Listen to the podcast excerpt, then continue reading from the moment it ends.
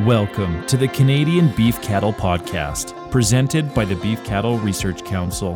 The most popular content from beefresearch.ca, available on the go. This episode features the BCRC's Science Director, Dr. Reynold Bergen. Hi there, I'm Reynold. This Research on the Record article originally appeared in the December 2023 issue of Canadian Cattleman magazine. It was reposted on the beefresearch.ca site with the publisher's permission. And today I'm going to talk about some fast action at the watering hole. Antibiotic resistance threatens the effective prevention and treatment of disease in both humans and animals. So what's going on here is is that when microbes are exposed to an antibiotic, the microbes that are susceptible to that antibiotic die out. The ones that are resistant to it survive and thrive and they reproduce and they pass on those resistance genes to their descendants. And so they become more common in the population. Now, if those resistant bacteria are the ones that cause disease, then it's bad news for health because the antibiotic isn't going to be as effective for treating that disease anymore. But it turns out that antibiotic resistance isn't just a problem in the bacteria that cause disease. Even the harmless bystander bacteria in the environment may be playing a role in antibiotic resistance. So step back for a moment here. Both antibiotics and antibiotic resistance are completely natural. Microbes produce antibiotics as defensive and offensive weapons that help them compete for space and resources in their environment. In fact, most of the, the modern antibiotics that we use for, for animals or in human medicine originally were derived from, from uh, drugs that were isolated from soil bacteria. And so it's it's not totally surprising that antibiotic resistance is also found in the environment. Mac- microbes naturally evolve resistance to defend themselves against the antibiotics that other microbes are producing. And in fact, researchers find antibiotic resistance in, in glaciers and in caves and other locations that have never seen modern humans or modern antibiotics. So it's a bit of a subterranean arms race that's going on. And speaking of arms races, in, in an arms race, there's there's shadowy arms dealers, and they're the, the people that connect people who have weapons to people who want weapons. And that's where these bystander bacteria that I mentioned earlier come in. You know, normally harmless bacteria that live in water might be acting as the arms dealers in, in the feedlot's antibiotic resistance arms race. So I'm going to tell you an example of this. So Tony Ruzzini and, and his colleagues recently published a paper that demonstrated this. And the link to that paper is in the original post if you want to read the details for yourself.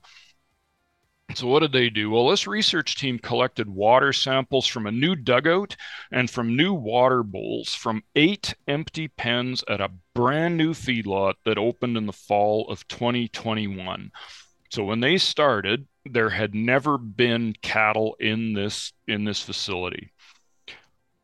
So they collected these water samples and they, they tested 19 different groups of bacteria for resistance to various cattle antibiotics. And then over the next eight weeks, they collected more water samples as the as feeder cattle began to fill the pens.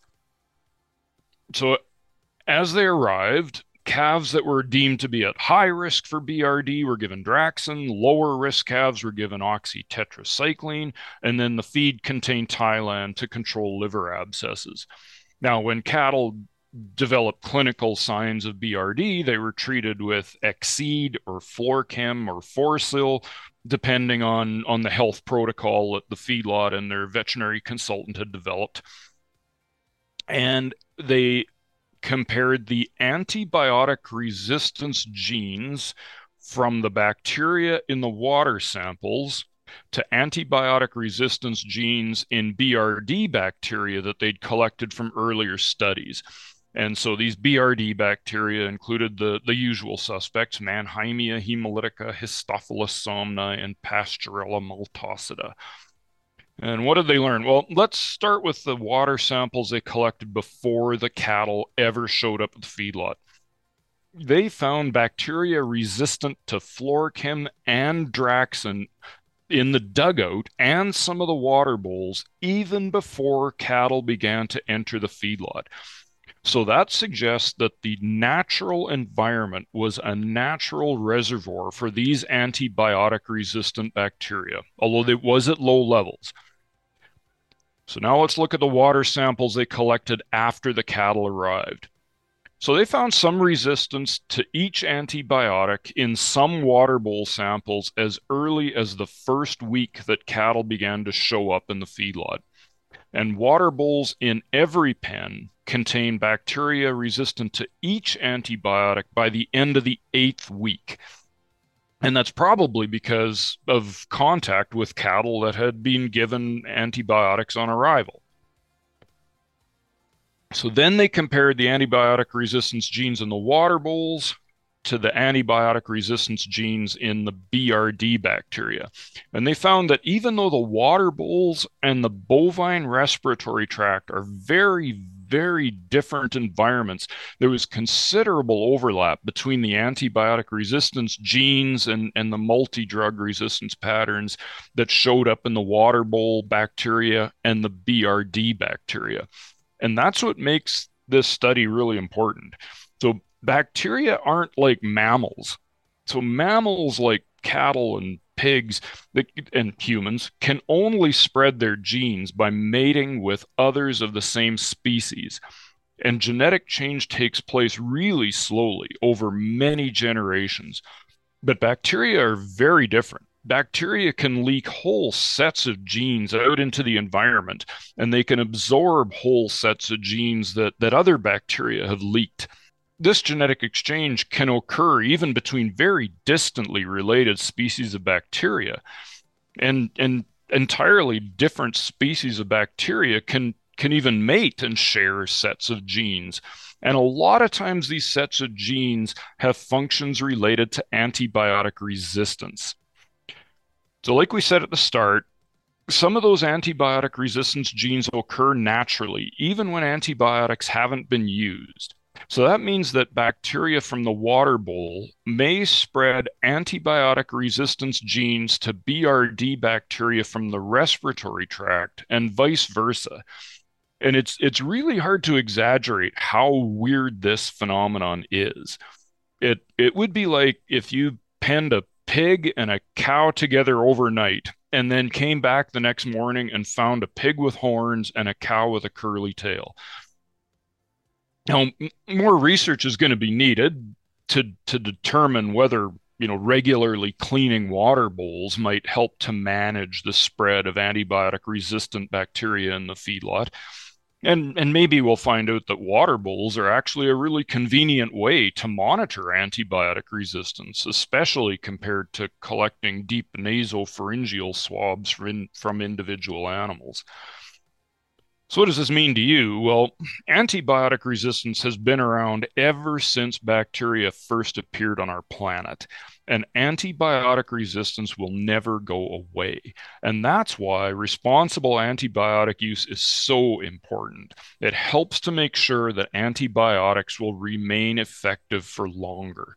And your veterinarian and your doctor can, can help you figure out how to do that.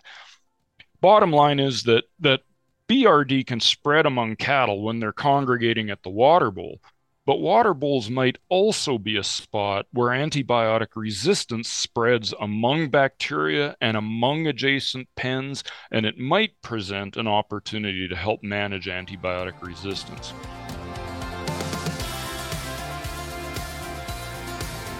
Thank you for listening to this week's episode. You can find all relevant links and information at beefresearch.ca or in the show notes. The Beef Cattle Research Council is funded by the Canadian Beef Cattle Checkoff and strives for excellence in the production of Canadian beef, cattle, and forage through research, innovation, and extension. Tune in every Tuesday as the Canadian Beef Cattle Podcast delivers straightforward insights, expert information, and a wealth of practical knowledge for Canadian beef producers. Subscribe now